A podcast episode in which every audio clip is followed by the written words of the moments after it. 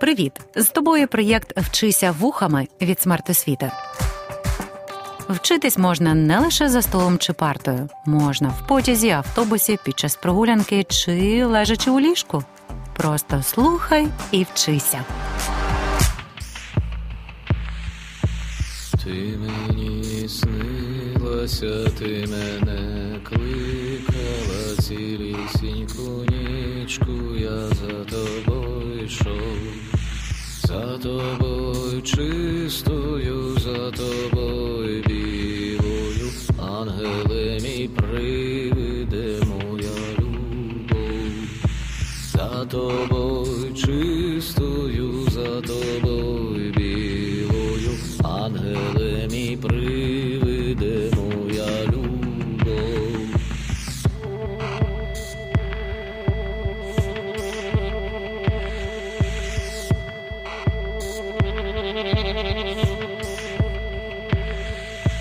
Де наш дім, ангели, там, де кохалися, зеленая ліщина, річка, береги.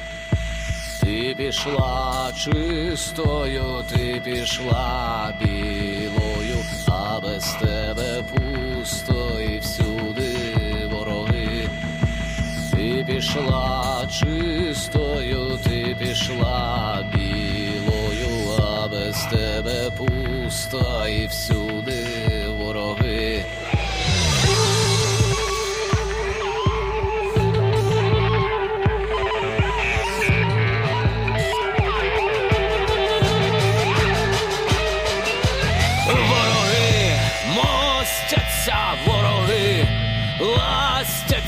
Поламали, ліщину вкрали, береги.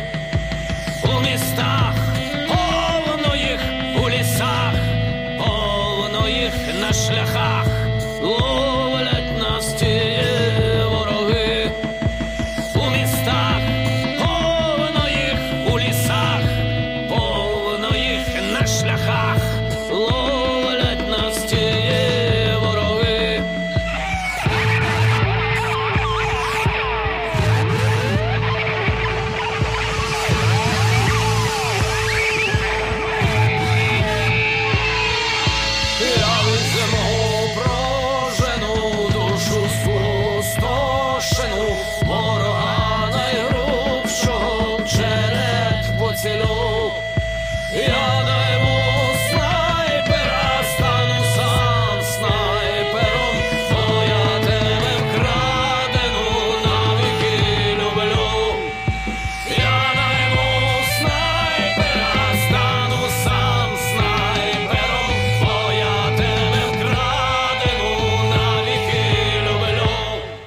Привіт усім, кого захоплює світ слова. Я вчителька української літератури Людмила Власенко. Щойно ви прослухали пісню «Снайпер» у виконанні автора слів і польського рок-гурту «Карбідо». Пісня вперше прозвучала десять років тому. І хто зна, як би ми з вами інтерпретували її тоді. До прикладу, я сприймала цей твір до дві тисячі чотирнадцятого року як пісню про кохання. А сьогодні в контексті війни читаю в ній ще й освідчення в любові до своєї землі та готовність боротися за неї. В соцмережах можна знайти ролики, у яких пісня супроводжує страшні картини руйнувань наших міст і сіл, страждання людей. Хто ж автор слів цієї пісні? У дитинстві він мріяв стати рок-зіркою. І ця мрія частково здійснилася, бо його вірші були покладені на музику такими гуртами, як «Мертвий півень», «Плач Єремії», «Сігал спожив спілка», «Знову за старе», «Карбідо». Його називають живим класиком української літератури. А західні критики порівнювали з італійським письменником Умберто Еко. Але водночас український критик Микола Кульчинський стверджує, що вся метушня навколо цього письменника не варта навіть теми для розмови, бо рівень текстів, які він видає на гора останніми роками, ніяк не відповідає сучасним масштабам України. Це Юрій Андрухович. І саме про нього сьогодні ми говоритимемо, а також про його поезію «Пісня мандрівного спудея».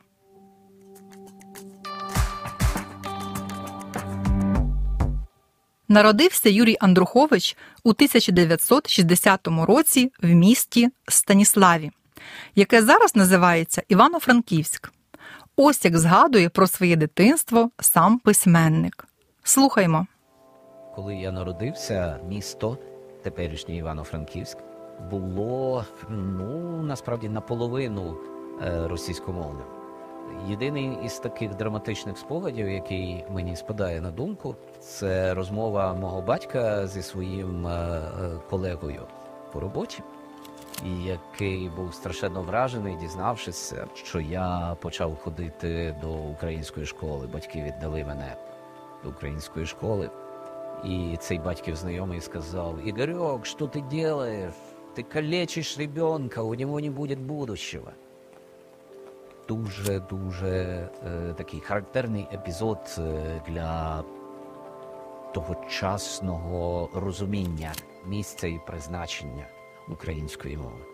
Але прогнози від друга родини не здійснилися. Саме українською Андрухович написав відомі збірки поезій: «Небо і площі», «Середмістя», «Екзотичні птахи і рослини», «Пісні для мертвого півня», «Листи в Україну», романи «Рекреації», «Московіада», «Перверзія», «дванадцять обручів», «Коханці юстиції», книги есеїв «Диявол ховається в сирі», «Тут похований фантомас». Твори письменника перекладені багатьма мовами. Юрій Андрухович – один із найяскравіших представників постмодернізму. У тисяча дев'ятсот вісімдесят п'ятому році він разом із Віктором Небораком та Олександром Ірванцем, як виклик офіційній літературі, заснував поетичне угруповання «Бу-Ба-Бу», що розшифровується «бурлеск», «балаган», «буфонада». З тисяча дев'ятсот вісімдесят сьомого року письменники активно виступали з поетичними вечорами. Апофеозом «Бу-Ба-Бу» був фестиваль «Вивих дев'яносто два», головною подією якого стала поезо-опера «Крайслер Emperador». Незвичайне дійство, що абсолютно не вписувалося в межі української культури дев'яностих. Уперше «Вивих» відбувся в тисяча дев'ятсот дев'яностому році у Львові. І це була справжня мистецька провокація. Мистецтво, яке до того існувало лише в підпіллі, вирвалося на свободу. Що ж це за мистецтво, до якого не всі були морально готові? Художник Влодко Кауфман згадує: «Перший фестиваль дав відчуття ейфорії, вседозволеності. Нарешті можна вийти посеред міста, перед оперним театром і на страшних децибелах кричати матюки». За два роки «Вивих» набув такої популярності, що в оперному театрі Львова був аншлаг, а безбілетники намагалися потрапити всередину через вікна в туалеті. Саме тоді ставили поезо-оперу з дивною автомобільною назвою «Крайслер Emperador», що чотири дні збирала повні зали. Та подія була своєрідним знущанням з опери, але такою була мета. Це зараз чути зі сцени жаргон, нецензурщину, бачити напівголих, а то й зовсім у стилі ню митців не є дивиною. А в дев'яності то було викликом. Шокував уже сам напис на запрошенні на поезо-оперу: «Особи з яскраво вираженими ознаками дебілізму до розваги не допускаються». Що вже говорити про саме дійство? Як написав у тисяча дев'ятсот дев'яносто третьому році Андрухович у есе «Аве Крайслер», до того Ірванець не міг би ще безкарно показати свій голий зад зі сцени Львівської опери. Та його просто не впустили б туди. Але в дев'яностому він уже запросто зробив це і навіть викликав бурю оплесків. У тій виставі на сцені на тлі епатажних творів «Бу-Ба-Бу» одночасно можна було почути оперний спів і пісні молодого гурту «Кому вниз», побачити вишуканий балет і непристойне на той час вихляння сідницями, а ще голову Віктора Неборака, що літала, перукарочку Раю з вульгарним макіяжем, сексуальних школярок, дорослого чоловіка в дурнуватому костюмі із заячими вухами й бантами на голові. А у фіналі – купу металобрухту замість Крайслера. За сліпучим світлом фар порожнечу, що уособлює стан соціуму, багато балаканини замість реальних дій. У тому ж есе «Аве Крайслер» Андрухович написав: «Отак на нашому карнавалі, в самому його розпалі, запахло несподіваним трупом». Несподіваним, але, здається, для багатьох дуже бажаним. Бо навіть забувши про своє кухарське призначення, побігли з літературних кухонь зграї кухарчуків веселеньким галопом, розносячи по редакціях крилатий радісний некролог «Вінок на могилу Бу-Ба-Бу». Це як розуміти? Король помер? Хай живе кухарчук? А не забагато честі? Але хіба може померти те, чому немає початку і кінця? Хіба може померти Бу-Ба-Бу? Ця триєдність і тривідмінність, і шестирукість, а відтак і шестикрилість. Або по-іншому спитаюся, чи може померти душа з її кров'ю та реготом? Поезія, лихослів'я, вино, музика, балаган, любов, зухвальство, буфонада, ритуал, магія, театр, ще раз буфонада, сміх, плач, кайф, смак, джаз, рок, джаз-рок. У тисяча дев'ятсот дев'яносто шостому році Крайслер Імперіал надрукували. Цим практично завершилось існування Бу-Ба-Бу. Але продовжуються інші творчі проєкти Юрія Андруховича як письменника та рок-виконавця.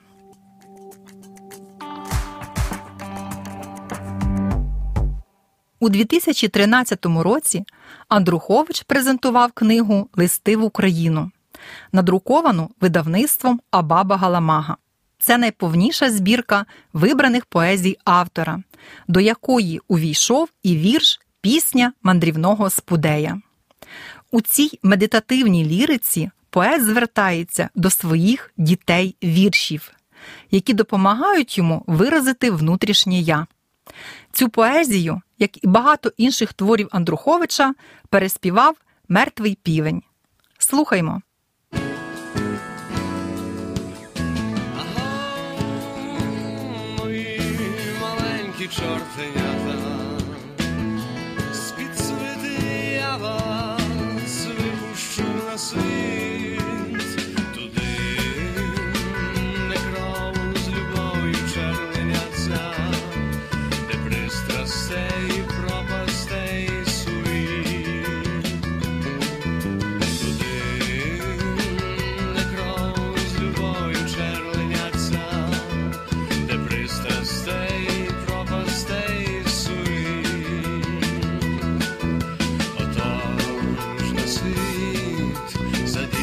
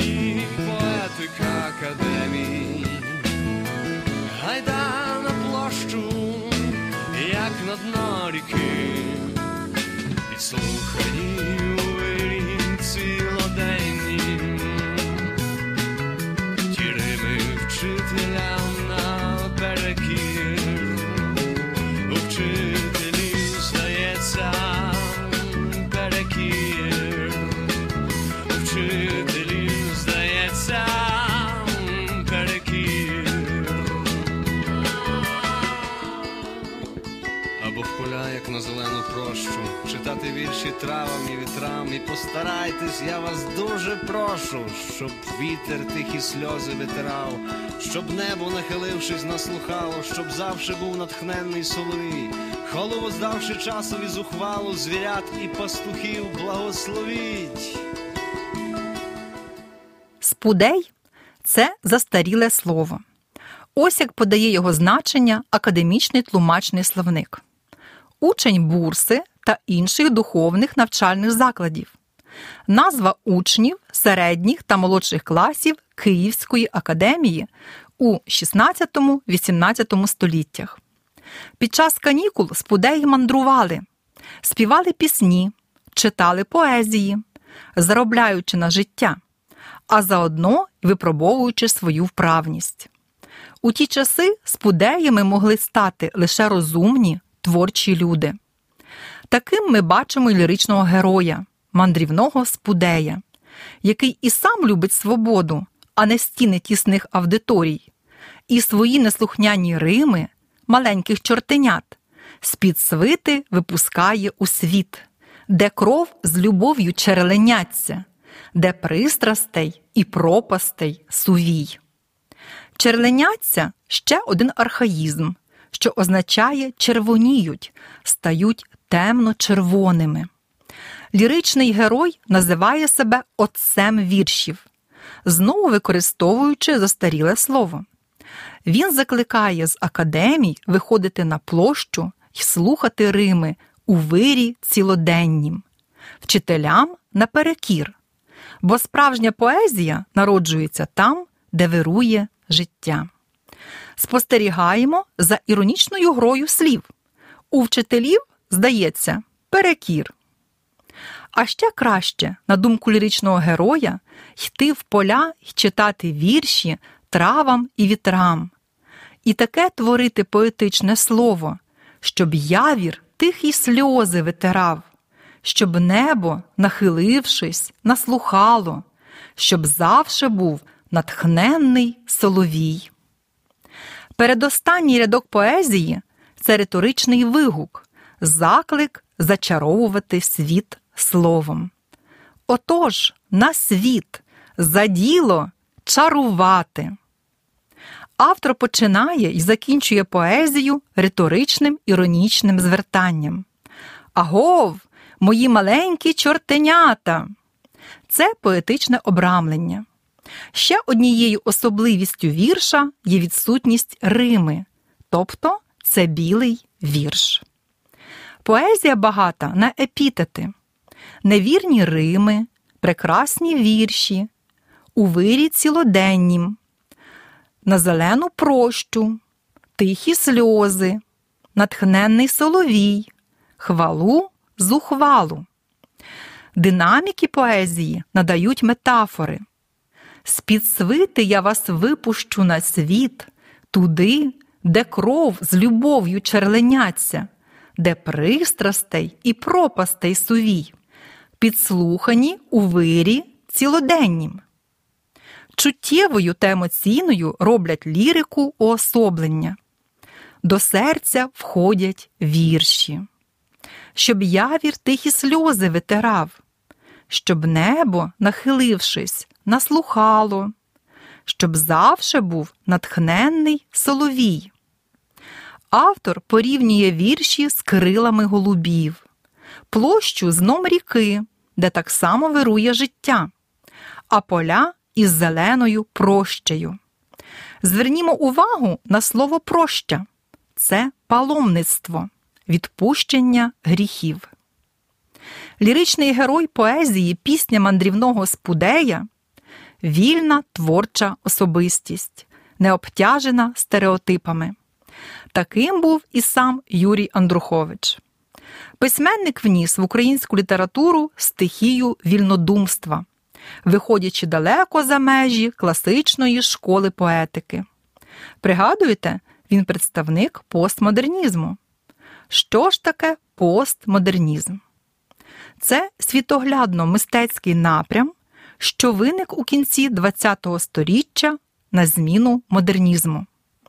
Постмодернізму притаманні культ особистості, прагнення поєднати часто непоєднуване – ігровий стиль, алюзії, іронічність та пародійність, суміш різних стилів оповіді, жанрів. Як правило, у постмодерному творі наявний образ оповідача.